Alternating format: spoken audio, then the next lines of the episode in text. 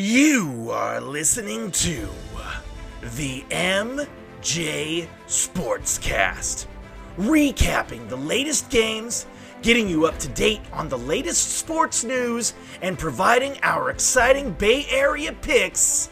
This is the MJ Sportscast with your hosts, Mike Tang and Jerry Yang.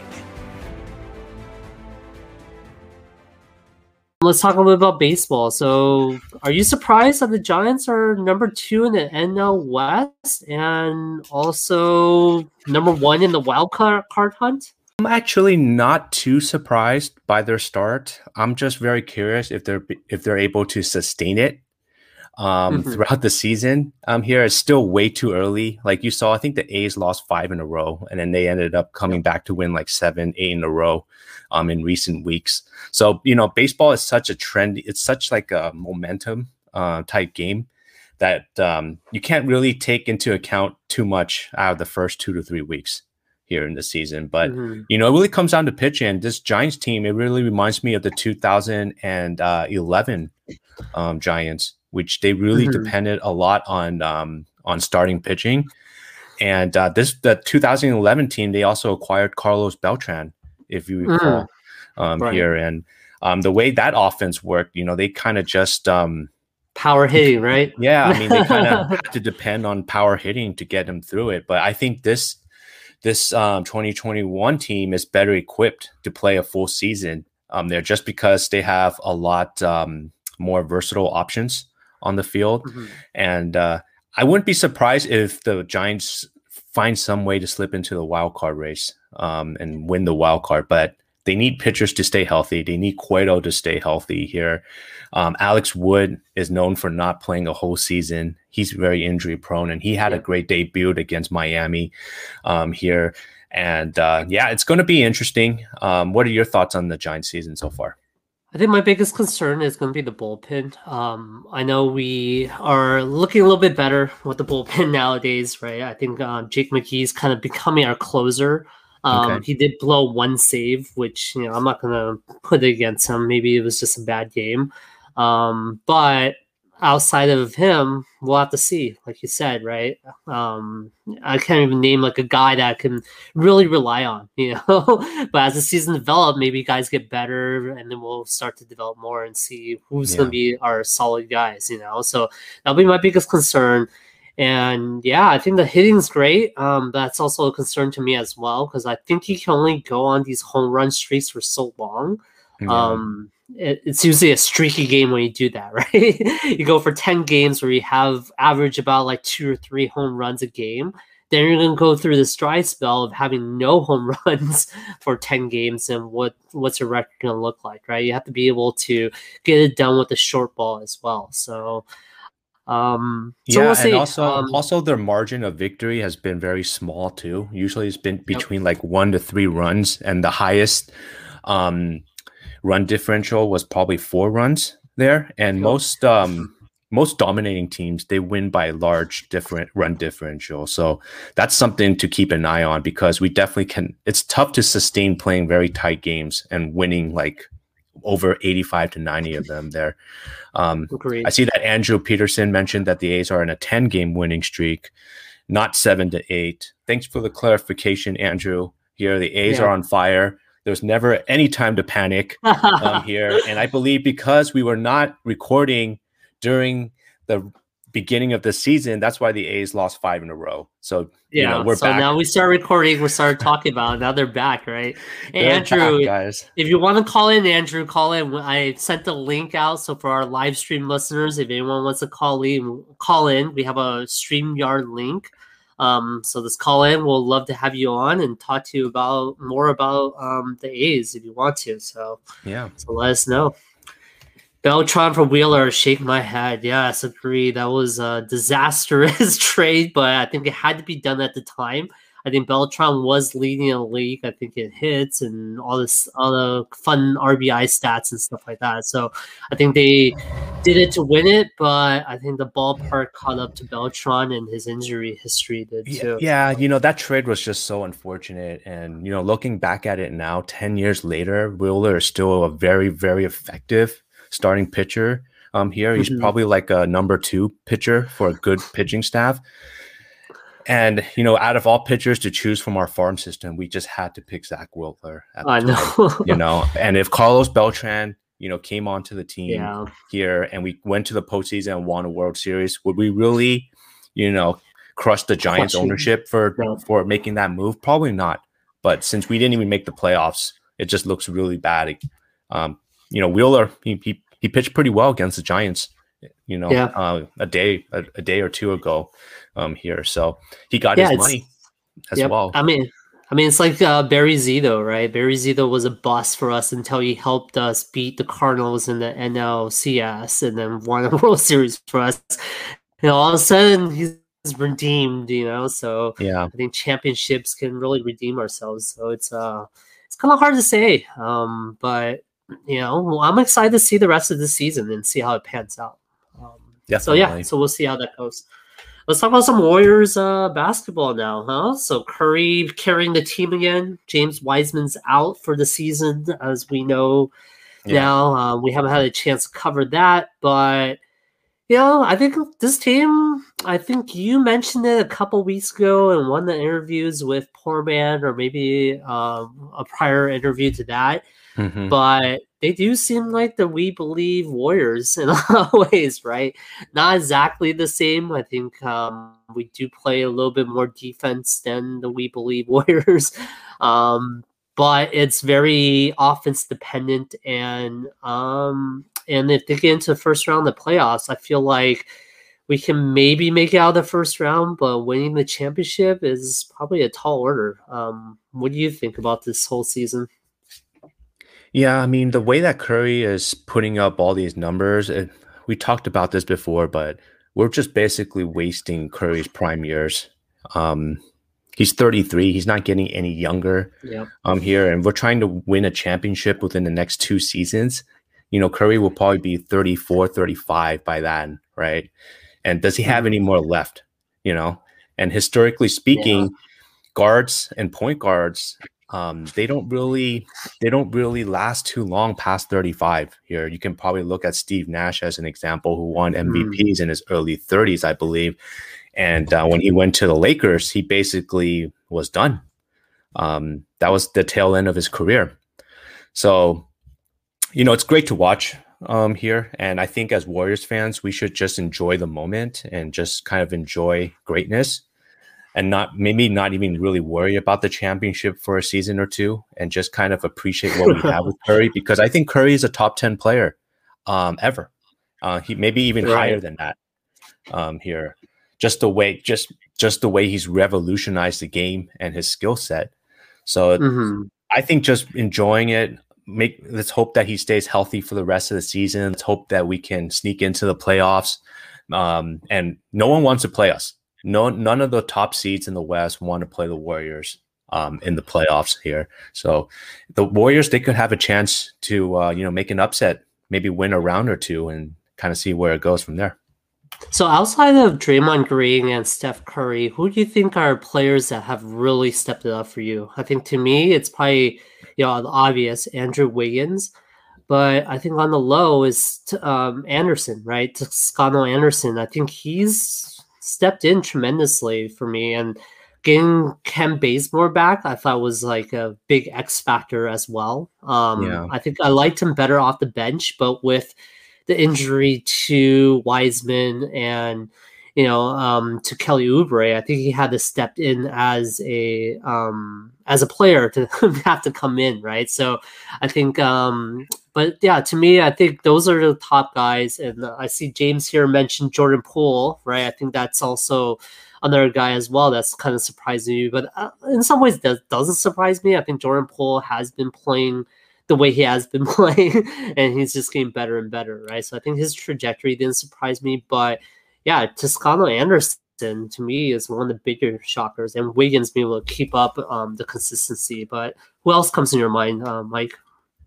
I think the main guy who um, who's a bit surprising to me is Kent Bazemore um, coming in, just because he was not really projected to make too much of an impact but um, due to like many injuries, like Oubre um, has mm-hmm. has um, been out for multiple games here. Jordan Poole has been sent to the G League. We needed to have Kent Bazemore um, play quite a lot of minutes, and I believe his plus minus um, is very positive. It's probably like in the top four within the current Warriors roster. Wow, really? I um, didn't here. know that. That's it's, crazy. It's, it's, probably within the top four um, here, and just having him, um, you know, come in with that defensive energy. Yes, he commits a lot of fouls. Yes, he makes a lot of like mistakes um, here, but it's it's hard to duplicate that energy um, there. And he's also shooting the three um, at at his best um, mm-hmm. here. So it's um, I hope we can uh, resign him. You know, this coming yeah. season.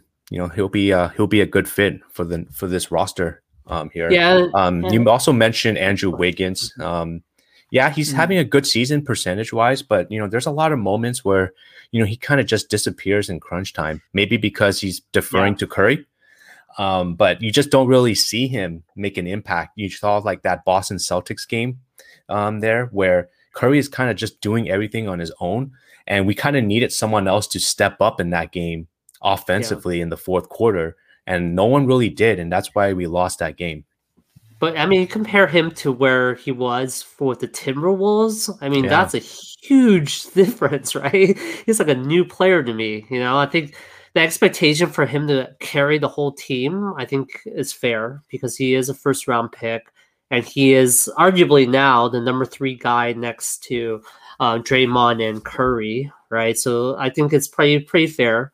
But you know, overall though, I still think he's a pretty good player. You know, yeah. I don't think we will win as many games without him. I think the guys I'm disappointed in, right, is Damion Lee. I think he's fell off. Hmm. I think Eric Paschall, right? Yeah. I think we talked about it a million times with Paschall. In some ways, Mychal Mulder I thought would uh, be a bigger role as well, you know. But obviously, he's a bench player. We can't expect much. I hope we see more of Nico. Um, off the bench just to develop him a little bit more. I know he's also one of our higher picks. Probably unrealistic expectations there. And I'm wondering how much they're going to use Kevon Looney as well, right? Um, now without Wiseman there, I think that's the only guy we have with size. So yeah, I really like Kevon Looney um, ever since Wiseman was uh, injured recently. I think mm-hmm. he's stepped it up a lot uh, defensively um, here, especially against Embiid um, yeah, he's gonna be he's gonna be very crucial down the stretch. We just gotta hope that uh, Looney stays healthy um, here, and some of the guys that you mentioned, uh, Nico Mannion, I think he's just gonna be mm-hmm. a long term uh, second string point guard. So hopefully we could, you know, we can develop him to just play that second unit. Um, and what which other players did you mention? Um, you mentioned uh, um, uh, Eric Paschall um, here. He's just Paschall, been. Michael. He's just been yeah. Paschall just been hurt. He's been a little disappointing just because he showed so much promise early yeah. last season and he's dipped off um, significantly.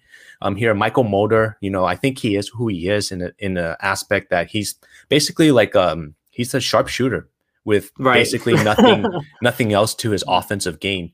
Um, That's true. Here, so um, you know, Mychal Mulder is oh. there for shooting. So that's what yeah. it really comes down to.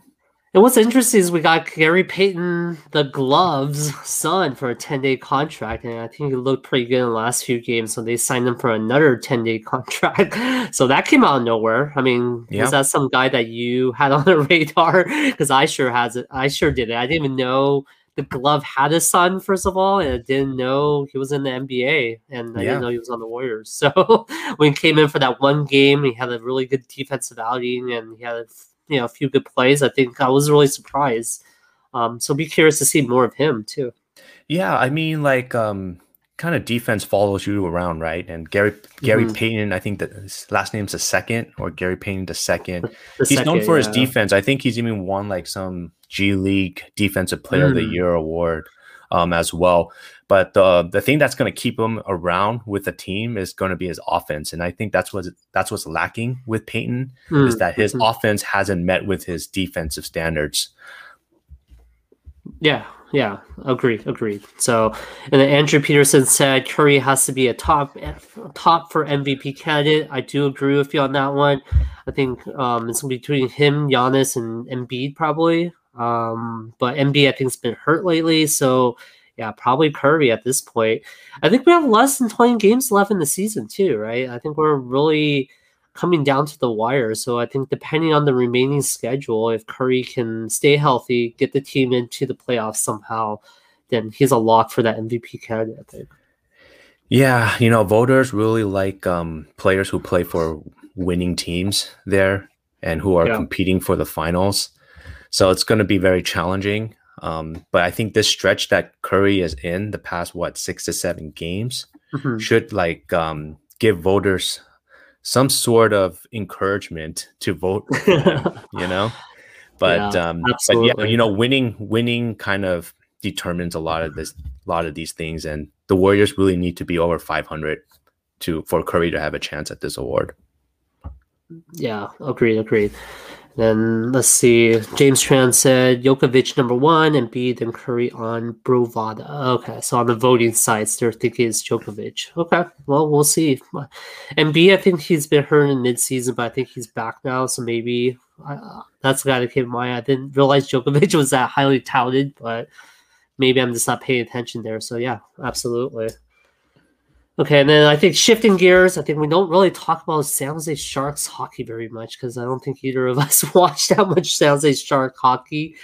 But Patrick Marleau broke uh, Gordie Howe's record for games mm. played, um, 1,768. I think what's amazing about this record is that it hasn't been broken for 59 years. So it seems like, um, you know, it's not going to happen. Yeah, I mean, you know, when I look at this record, it's like okay, thousand seven hundred sixty-eight games, right? It seems like mm-hmm. a lot of games, right? And like Patrick Marleau's been in the in the in hockey what for fifteen plus years. Mm-hmm. Um, here, mm-hmm. Jerry.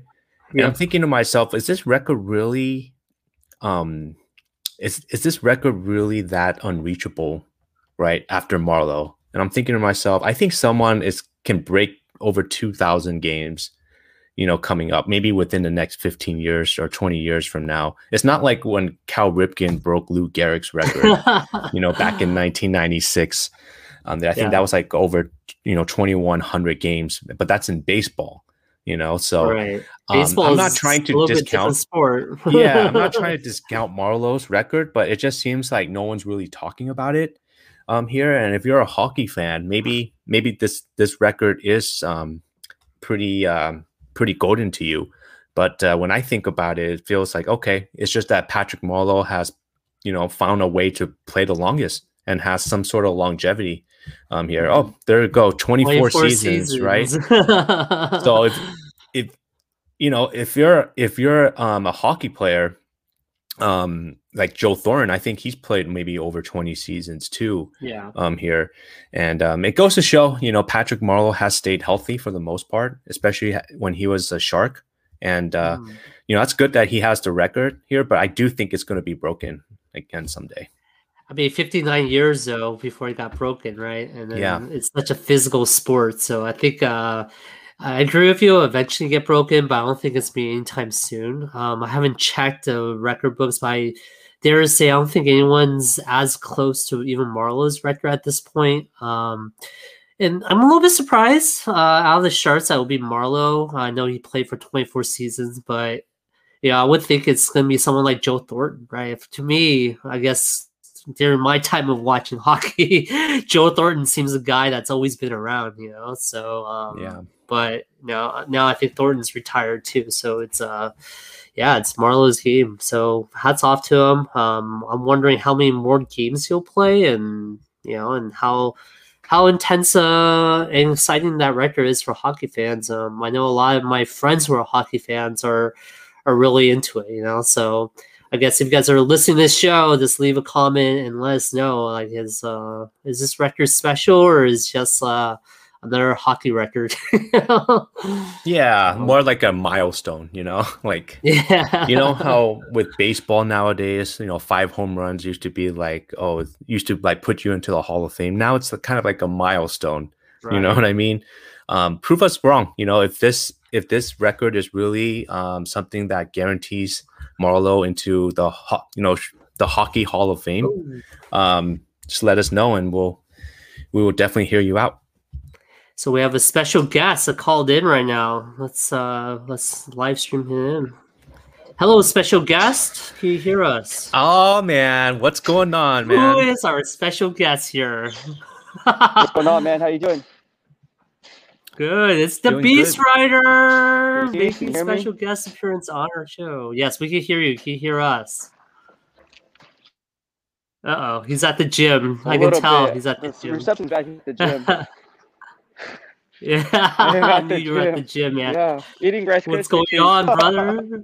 Yeah, it's yeah, your favorite, man. Your favorite Rice Krispies. Good, What's going on? Draft is almost here, huh? Are you yeah. excited? It hey, is. Beast, we I just were talking man. about the um, we were talk we were talking about the 49ers here because this is probably going to be um, uh-huh. you know one or one or one of the last few episodes before the draft. Um, and you know the Niners, you know they have the number 3 pick. Uh-huh. And I think the consensus pick here is Justin Fields, Beast. Right. Are you um are you agreeing with this? I know uh, this was your uh-huh. pick uh, right after they traded up to number 3 um, here. Yeah. But from what you're hearing from you know the stuff you've been yeah. uh, putting out there, Justin Fields, number three yeah. pick, is that the guy? Mm-hmm. Right now, as it stands, yeah, Justin Fields. Now there's going to be some talk about Trey Lance. That's why you're hearing all the smoke screens about epilepsy that's coming out. You're also going to hear a lot of stuff that uh, Trey Lance is guy. We heard Lombardi say Trey Lance is the, the guy if Mac Jones is not the answer. Unfortunately, mm-hmm. uh, Mac Jones is not the guy in my opinion. I think that's a that's kind of fool's gold take, right? And we're just gonna see who's right. You know, I, am not afraid to put my analysis on there. Um, like I said, uh, your credibility is all about being right, right, and getting it right. And so, like, mm-hmm. I'm not saying I'm right all the time, but again, it comes back to how do I say this without being like sounding cocky? Basically, your work will be your noise, right? So at the end of the day, it's like people say stuff, and it's up to you because everyone has a brain, so everyone has an opinion now I could be wrong, right? Uh, but ultimately, mm-hmm. I think Justin Fields, as of 2:14 p.m. on this wacky Wednesday, Justin Fields is going to be the choice because you don't trade up from 12 to three to get a guy who could have got at six to eight. Right. That's just my, my, my thinking behind that. Yeah, and I guess if Mac Jones doesn't go to the Niners, who do you think he goes to? I think uh, a realistic option in my mind is probably the Patriots. He might fall that far, but um, what do you think? I think it might be. I have the Patriots. Actually, I'm hearing that they're really targeting Trey Lance instead. So uh, oh, Trey Lance is the guy. Wow. Yeah. Yeah. So maybe yeah, even the second round then for Mac Jones. It seems like, huh? If he doesn't go, if he's not gonna be there at fifteen well, or gonna be there at fifteen, I don't think any other team's gonna take a chance on him. Well, the, the, the thing is, that we have to look at is the analytics side of it, and again, the best be, uh, the best predictor of behavior is past behavior, right? So if you want to mm-hmm.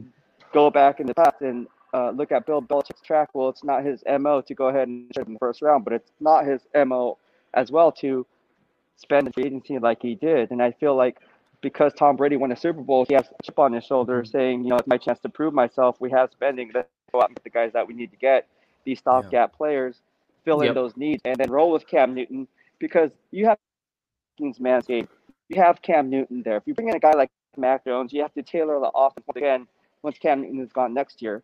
Plus, you have these new guys that you're trying to build rapport with in the new season with New England Patriots. So if you kind of try to see the locker room dynamic and create a locker room presence to where everyone's on the same page, you don't want to dissect the playbook or change up the playbook from a dual threat quarterback to a pure pocket passer, which is why you want to go with right. Trey Lance because of the fact that you're keeping that dual threat ability intact when it comes to playbook in itself, and that way everyone's on the same page moving forward. It's like going to a new company and then having a high turnover and then having to rework the system in the sales department because of the fact that these people or the guy at the top wants things done his way. It's his way or the highway. That's not how it works.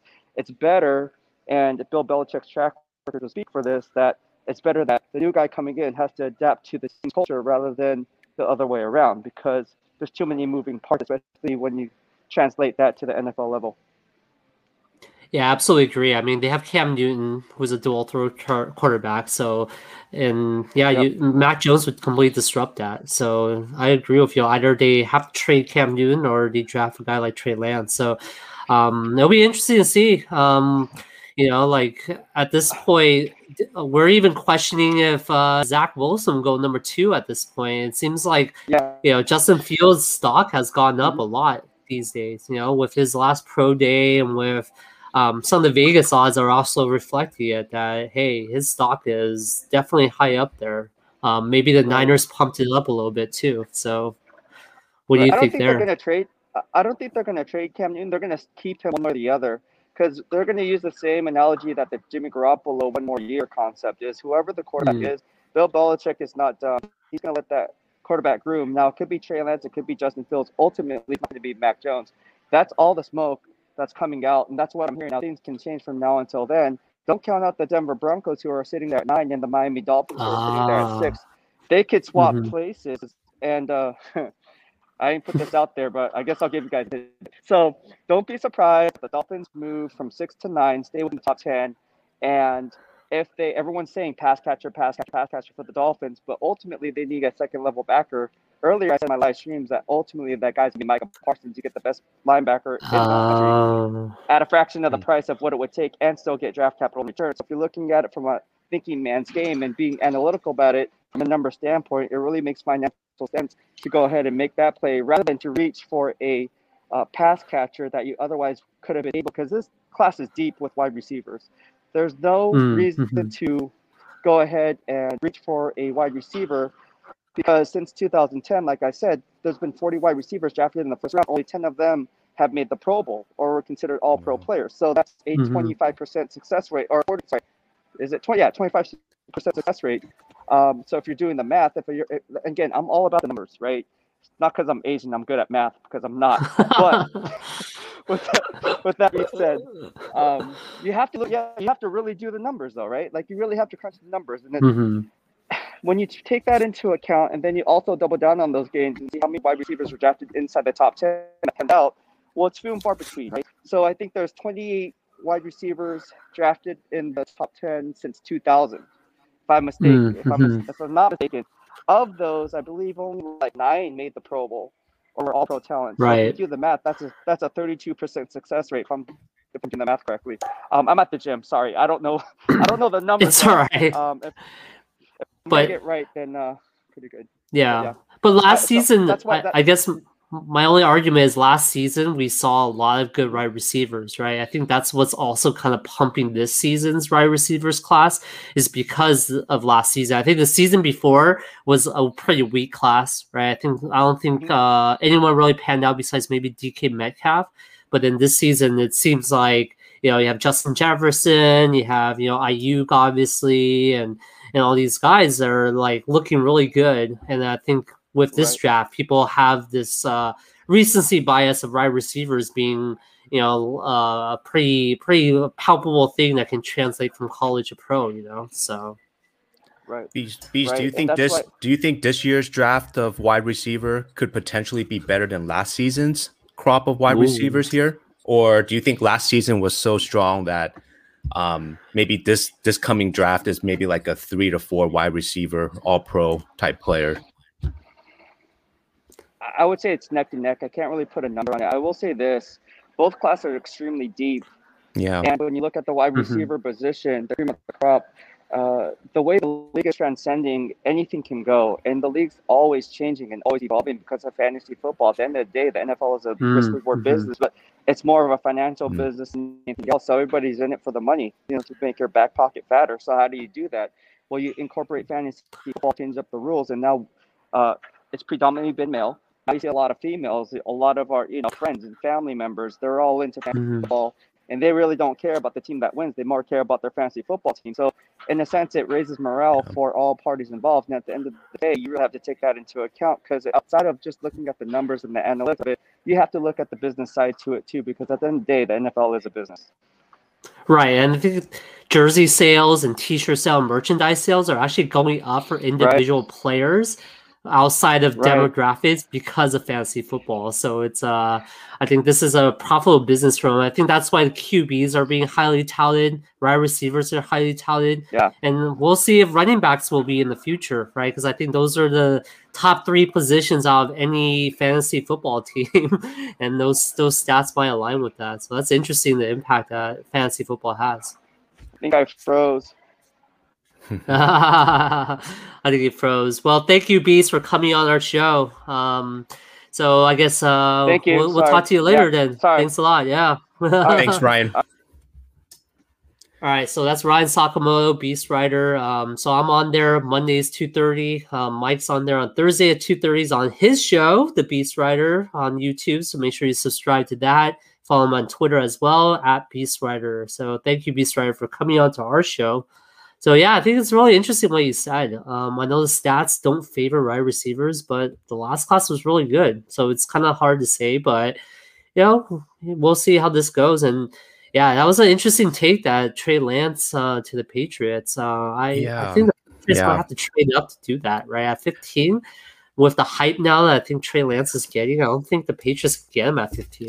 What do you Yeah, I saw some of those rumors too um, this week, and it just makes a lot of sense to be honest with you, just because um, Trey Lance's skill set really matches well with Cam Newton, right? And Beast mentioned Mhm. it where you don't really have to change the playbook around there, and you can Right. just basically be very patient with Trey Lance. You don't have to expect to have him play this coming season, and you can just No. kind of roll with Cam Newton um, this season and still probably have a winning record.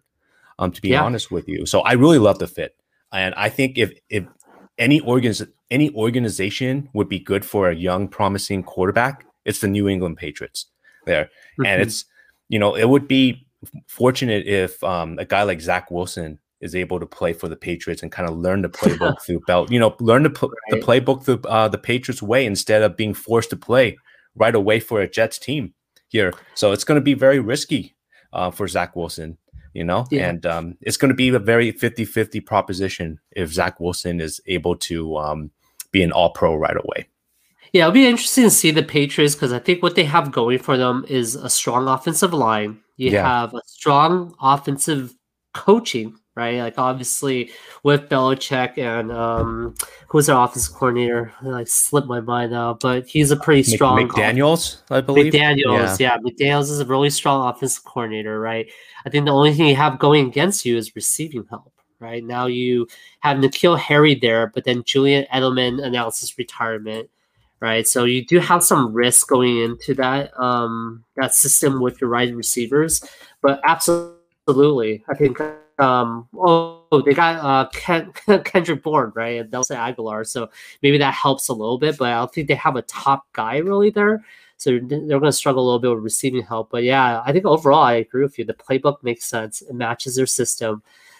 Um, but yeah, I don't know if Trey Lance will fall that far. So I think if they want to make a move, the Patriots has to trade somebody. So um, trade picks or trade, you know, a player or something. I don't know if Belichick wants to do that. So we'll have to see how that goes. But but yeah, um, you know, I agree with you. Yeah. Zach Wilson, day one, that sucks. You know, that's, I think it sucks for any rookie quarterback. I mean, even Trevor Lawrence um, to the Jags, he has to start day one.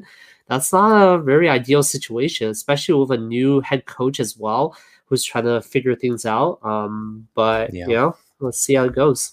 yeah absolutely does that uh, summarize our whole week here jerry Yeah, pretty much. Beast said, "Sorry, bad reception. Just keep up the strong work." Thank you, Beast. It was cool having you call in. So, so yeah, well, I think next week is the draft. Maybe we could hit up, uh, you know, Ryan and BeastWriter and see if we can do a collab episode, or we live stream the draft together. I think even the first ten picks will be interesting, right?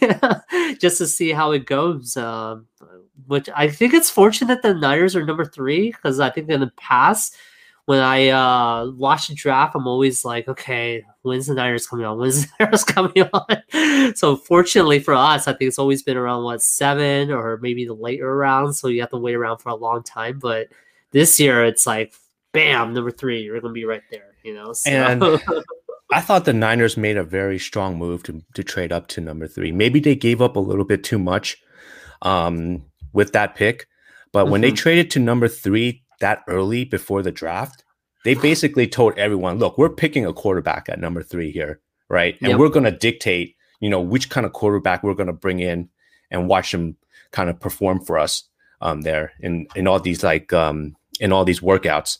So they didn't have to like, you know, blow any like big smoke screen, you know, Mhm. going from number 12 to trying to trade up to number three, uh, maybe a day or two before the draft. They just went right to it. And they were like, you know what? Uh, we're going to bring these quarterbacks in. We're going to dictate what kind of drills they're going to run for us, mm-hmm. and we're gonna mm-hmm. we're gonna choose the right quarterback for us, right? And I like that. And you know, I think they had to make that move, to be honest with you, because we were not going to win a Super Bowl with Jimmy Garoppolo. It was a bold move. It was definitely a bold move. I think it's a career ender move if it doesn't go right. So I really like the fact that they took a chance and they made that move. You know, so yeah, it's it'll be interesting to see. So you know, I think our last person show we usually do like betting odds. Um, do you yeah. want to do a little bit of season overall betting odds? Um, I know we sure. have some A's fans on there, so I think 86 wins for the A's over under. What do you think? I'll let you Ooh. take that one. Wow, that's uh, that's tough. Do you want to do Giants first? Maybe no. Giants let's let's do the Oakland A's um, here. I think before the season, Vegas had mm-hmm. them around 86 wins, maybe lower than that. Right. Um, mm-hmm. I am, you know, I'm gonna go with slightly. I'm gonna go with slightly over 86 slightly wins. over. I think. Okay. Yeah, I think they're gonna go slightly over, maybe 87, 88 wins. How about you? Yeah, I think I agree with you. I think um, looking at the way that the A's are starting to gel and stringing together some wins, I think they they can probably hit that over under pretty easily. I think this season being the 162 game season is yeah. really going to help as well, right? It's going to let guys develop, especially pitching. And I think the A's uh, pitching staff isn't too bad this season, so I think they yeah. can get there. Okay, so for the San Francisco Giants, I think their projected over under from what I'm seeing now is 75 and a half still. I think that was their beginning season. I think all these uh, over unders still stay the same because it's such a small sample size for baseball. Yeah. So I think it's 75 and a half. Um, to me, I think that's an easy over. I think yeah. um, given the way they're playing, you know, we didn't think they'll win 10 games um, this early and be number two. I think it's gonna be pretty good. So I think they're gonna they're gonna hit that over. I think too. yeah, think? I think they're gonna probably win roughly eighty-five to eighty-seven games um, here. The question is, can they sustain consistency throughout the season? Mm-hmm. Right? Can their starting pitching stay healthy? Um, can their hitting, you know, make up for some of their pitching de- de- deficiencies, especially out of the bullpen? Um, so it's going to be interesting to watch um, here, but I think 85, 86 wins would be the benchmark for me. Yeah. Do you think they'll go over 100 at some point? 100 wins? Yeah. No, I don't think it's going to be 100 anytime soon, Jerry. Not anytime soon, man. I would be happy with 90 wins. 90, 90 wins awesome. would be great. You know? Yeah, so, it would be great. It'd be better yeah. than hundred losses, right? I think that was uh projected at some point for this team, so it's uh you know yeah. so it'll be better than that at least. Um okay, so I'm trying to look up the Warriors over under. I think the last one I saw was 36 and a half, which I think they already broke, right? Based on what I'm seeing.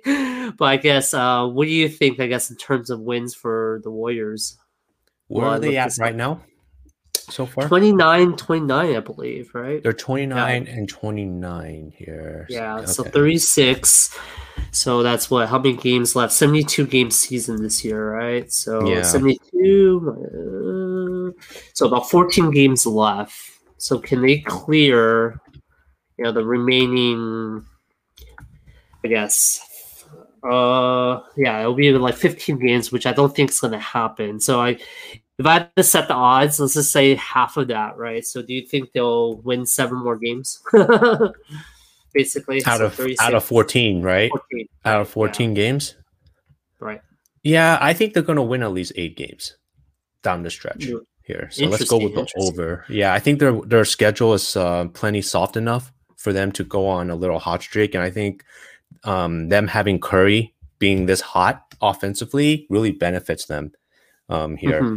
And um, I think also not having Wiseman on the floor this season is probably a little blessing in disguise in terms of getting wins right now, um, right. because he just doesn't fit with this this season's team. It doesn't mean he's not going to fit in in their future, right? But he just doesn't fit with them right now in terms of what they're trying to do, what they're trying to mm-hmm. run um here. And he and his biggest weakness, his big, biggest weakness is his defensive awareness, right? And he mm-hmm. just can't stay on the floor to be effective. So Uh, right. I, am going to pick the Warriors to win about eight, eight games.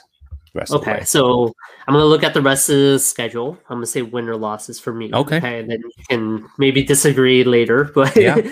okay, so today we have Warriors versus Wizards. I say okay. that's a win. Okay. And then we have Nuggets versus Warriors at home. I think that's a loss. Hmm. Kings versus Warriors. I say win. Mavericks okay. versus Warriors. I say loss. Timberwolves versus Warriors. Win. I think Rockets versus Warriors. Win. Pelicans versus uh, the Warriors for two games. I think maybe we split the series, so I'll say one win there. Okay. Thunder versus Warriors to split the se- split two series as well, a two game series with them. I said we win both, so we're at seven. Jazz, that's a loss. The Suns, mm, that one's going to be a little bit tougher, but I'll say loss there just for the sake of argument. We'll play the Pelicans again, so that's going to be iffy. And then we play the Grizzlies, right? So to me, I think it's probably around seven or eight. Maybe I'll give them one out of the last three games, so probably eight games, like you said. So yeah. What do you think about that? yeah, I mean that matches up with my win total um here. Yeah, and, I think you brought it. I think you broke yeah. you broke it down pretty well. Did you say the they're playing the Pelicans two or three times? They're playing three times. So they are going to do a two game series in New Orleans, and then to close out the season, one the last two games, it's going to be the Pelicans at home. Yeah, those are going to be pretty tough games there, and yeah, I think they're going to lose yeah. two out of three of those games. Um, okay. Even though the Pelicans are not like a powerhouse team, um here, but they just have so much talent. Um, what do you think of the Grizzlies? The Grizzlies is kind of unknown to me. Maybe that's a win, and that puts it to eight. But I wasn't sure. What do you think about the is, Grizzlies? Are they playing at home? Do you know? Yeah, they're at home. The Grizz- uh, Warriors. Home. Warriors are at home. Yeah. yeah, they're a good young and coming team. Um, there too. Um, here and uh, they have what? Uh, what's his name? Uh Ja Morant. They have Ja Morant um oh, yeah. on their roster yep. um here and I think they've been clinging on to about what between the 7th ja through ninth seed um here and uh mm-hmm. they're at the I don't think they're, so they're, I think oh yeah I think that's an important game seed, actually right so that's probably really yeah. important because I think we have to win that game if we want to breach the playoffs you know so I think that's that's gonna be a clutch game for us actually, if we Definitely. get that far, right? If we're still yeah. in the playoff picture, that that Grizzly game to end the season is gonna be a lot more important than we thought it was gonna be when we started this season. So, so yeah, that'll be interesting. Okay, all right. Okay. I think that's what we agree on. And I guess the last pick, uh, you know, I think we already talked about this with Justin Fields, but what do you mm-hmm. think about the odds there? You know, like, do you agree with the Vegas odds where they had Justin Fields favored, and then Mac Jones like second, and Trey Lance as a third, like far reach. Um, I'm not uh, surprised uh, by the order, but I am surprised by how much Trey Lance is a distant third. Um, there. Yeah. Um, if I was gonna bet on the thing, I would actually bet Trey Lance because that's a pretty good value at plus three hundred. You know, like you're actually getting a lot value. of uh, a lot of value there. So if uh, people are looking to bet there. I think it's a it's a reach, right? Obviously, with all the bets betting odds, is always a reach. But if you mm-hmm. want your bang for your buck, I think that plus three something is uh, it's good. Yeah, I think Mac Jones would be the worst for your buck um, there. And uh, if you're going to make any type of bet and you want to make it big, that, that would probably be it. Trey Lance going number three to the 49ers. The safe bet would be Justin Fields, and I think and I think he will be a 49er next week. So yeah, I mean that's what the pros would take, right? At uh, minus one forty, I think they would take Justin Fields. The pros, pros always take the the most favored with the worst odds. So, you know, as the weeks gone by, I've, I've really liked Justin Fields' game um, here. Mm-hmm. I think he's, I just think he's a very good player overall, and it's just unfortunate that um, he kind of has that Ohio State Buckeye um, yep. to his uh, to his name, and it's kind of um, it's kind of unfair to be honest with you. But uh, let's hope that he gets drafted and he performs well and becomes an All Pro player. Yeah, he has that Urban Meyer coaching tree, right? I think Urban Meyer was a previous offensive coordinator as the head coach or something like that at Ohio yeah. State. He has he has two things going against him, but I think overall great athleticism. I've always liked him actually. Um, mm-hmm. Out of the three, um, yeah. I'm not sure if I like him more than Trevor Lawrence or Zach Wilson. I think that's debatable, but but I think out of the three bottom ones, I think he looks the best. So And I think uh, Andrew summarizes uh, summarizes it the best for all of us is um, all the QBs look good, but in the meantime, Kyle we trust. So I think with that, I think we can probably call it. yeah, absolutely. Thanks, guys, for you know coming in, listening, um, leaving a comment, um, chatting with us uh, this week. Uh, thanks to BeastWriter for um, making a surprise uh, call you know, we would love to, uh, you know, have any of you guys on uh, next time we're on here. Uh, Robert yep. Watson, you know, what's going on? You're always in every single one of our episodes. I love we it. I love your comments too. So we always appreciate the support, guys. um, and you know, thank you everyone for coming in, listening. And the next time we'll see you will probably be next week. All right. Thanks a lot, everyone. All right, guys. One. Take care. Bye bye. Thank you for listening to the MJ Sportscast. Be sure to follow us on Twitter at the MJ Sportscast, at Mike408, at Mind of Jerry 11. Tune in next week for another exciting episode.